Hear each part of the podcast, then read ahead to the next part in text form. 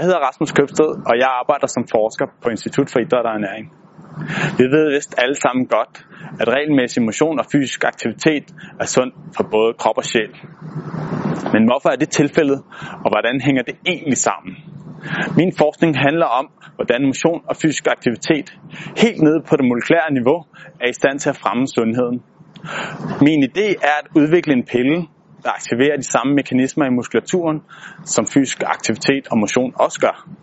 På den måde vil vi kunne behandle patientgrupper, for eksempel folk med type 2 diabetes, med en motionspille, så de også vil kunne få gavn af de sundhedsfremmende effekter af regelmæssig motion og fysisk aktivitet. Det er en af de måder, jeg er med til at fremme en sundere verden på.